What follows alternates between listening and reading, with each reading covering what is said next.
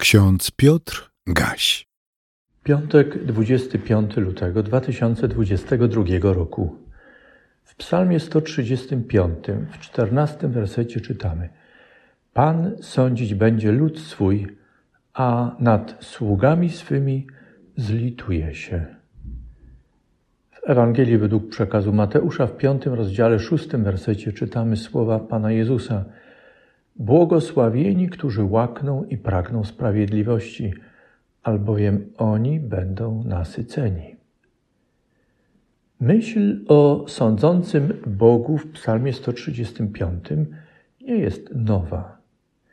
Natomiast przywołanie jej w pieśni uwielbienia, którą jest Psalm 135, być może nieco dziwi, zwłaszcza nas współczesnych, kojarzących sądzenie, sąd z obecnym rozumieniem sądownictwa.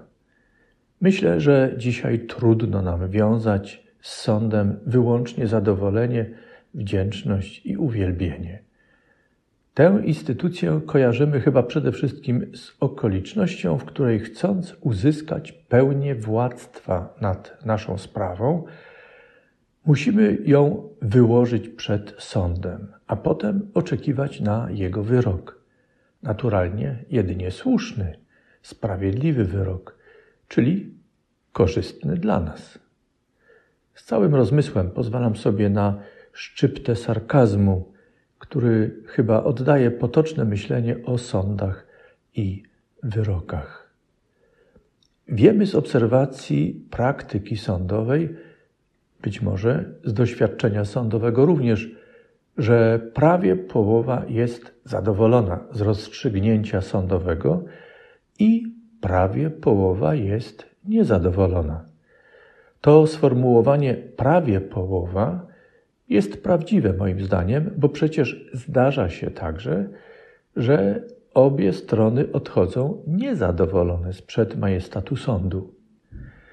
Potoczna przestroga, jeśli szukasz, szukasz sprawiedliwości, nie idź do sądu ze swoją sprawą, bo tam sprawiedliwości nie znajdziesz, jest zapewne krzywdząca dla sądu. Z drugiej strony, udowodnione pomyłki sądowe, nie wspominając już o tak zwanych zbrodniach sądowych, wzruszają czasem naszą pewność, że sądy są zawsze niezawisłe a ich wyroki sprawiedliwe. Prawdę mówiąc, kwestia niezawisłości ludzkich sądów, sprawiedliwych wyroków, pomyłek sądowych, a także zbrodni sądowych mają swoją długą historię, sięgającą najbardziej odległych czasów. W tekstach Biblii też je odnajdziemy.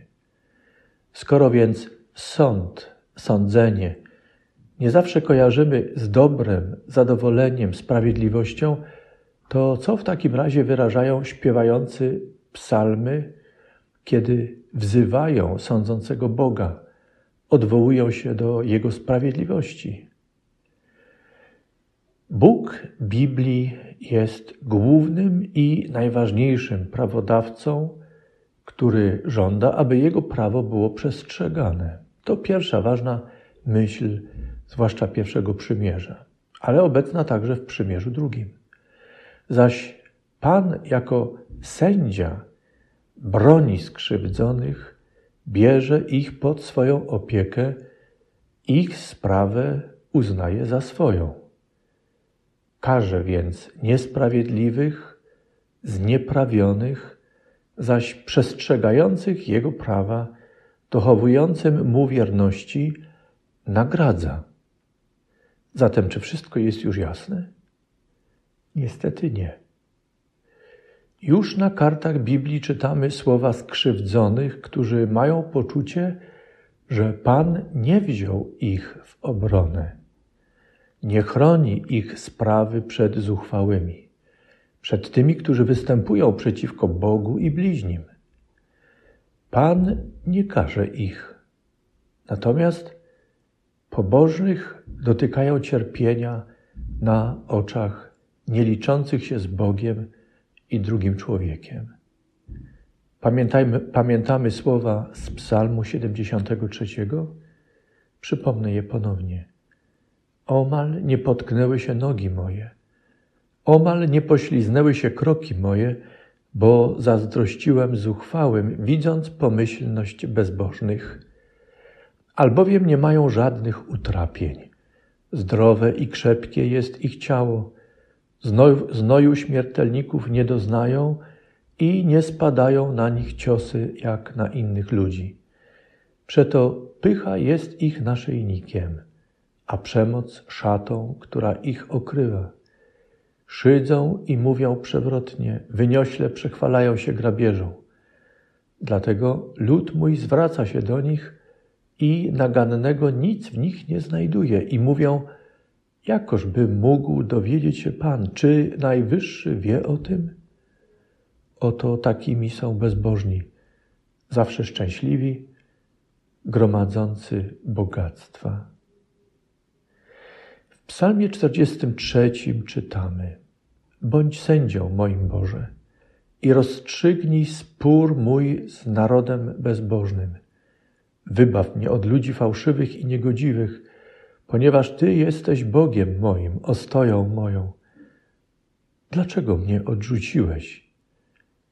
Dlaczego mam chodzić smutny, gdy nieprzyjaciel mnie dręczy? Ześlij światło i prawdę swoją. Niech mnie prowadzą. Czemu rozpaczasz, duszo moja? I czemu drżysz we mnie? Ufaj Bogu, gdyż jeszcze sławić Go będę. On jest zbawieniem moim i Bogiem moim. Wróćmy do Psalmu 135 do 14 wersetu. Pan sądzić będzie lud swój, a nad sługami swymi zlituje się. Dostrzeżmy w tych słowach i w całym psalmie, że śpiewający tę pieśń uwielbienia wracają do wybrania Jakuba i uznania Izraela za swoją własność przez Pana rozmyślają o wielkości Boga ogłoszonej w Jego dziełach na ziemi, na niebie, w morzach i we wszystkich głębinach, w błyskawicy, deszczu i wichrze. Przypominają sobie i swojemu otoczeniu, że Pan objawił swoją moc w dziejach ludów, także strasznym i jednocześnie cudownym prowadzeniu ludu wybranego. Jakże więc taki Bóg nie wziąłby skrzywdzonych w obronę, nie zlitował się nad swymi sługami. To niemożliwe. Pan, sędzia wszelkich spraw, rozstrzyga sprawy pokrzywdzonych i oddaje im sprawiedliwość. Myślę, że pomiędzy Psalmem 135, pieśń uwielbienia, pełnej nadziei na sądzenie Boże tych, którzy cierpią i są pokrzywdzeni, a słowem Jezusa Chrystusa, błogosławieni, którzy łakną i pragną sprawiedliwości, albo oni będą nasyceni, jako pomostową refleksję możemy zacytować myśl Abrahama Heschela. Posłuchajmy. Strach przed zapomnieniem przez Boga, choćby na chwilę, jest dla pobożnego człowieka potężnym bodźcem by zwracać na siebie uwagę Boga i dbać o to, aby życie pobożnego było wciąż warte poznania przez Boga. Jezus Chrystus, Syn Boży przyobiecany Immanuel, Bóg z nami, naucza i głosi, że pokrzywdzeni, zagrożeni w swojej egzystencji, niczym ludzie cierpiący z powodu głodu i pragnienia, doznają w końcu błogosławieństwa Pana. Pan otoczy ich swoją obroną. Bóg już zareagował na zmagania ludzi, na cierpienie zdezorientowanych z powodu nieukaranej bezbożności i niesprawiedliwości. Pokrzywdzonych, zdezorientowanych, pogrążonych w ogniu etycznych zmagań powinna się pojawić wdzięczna, dziękczynna refleksja, którą odnajdujemy, odnajdujemy w Psalmie 135. To refleksja wspomnieniowa na wielkie rzeczy, których już Pan dokonał dla pokrzywdzonych. To wspomnienie, to dziękczynienie i wdzięczna refleksja są zachętą, aby czekać cierpliwie i z pełną ufnością na chwilę, kiedy także w życiu innych, cierpiących, pokrzywdzonych, także naszym, Pan weźmie naszą sprawę w obronę, będzie sędzią sprawiedliwym i przywróci ład, pokój i swoją sprawiedliwość.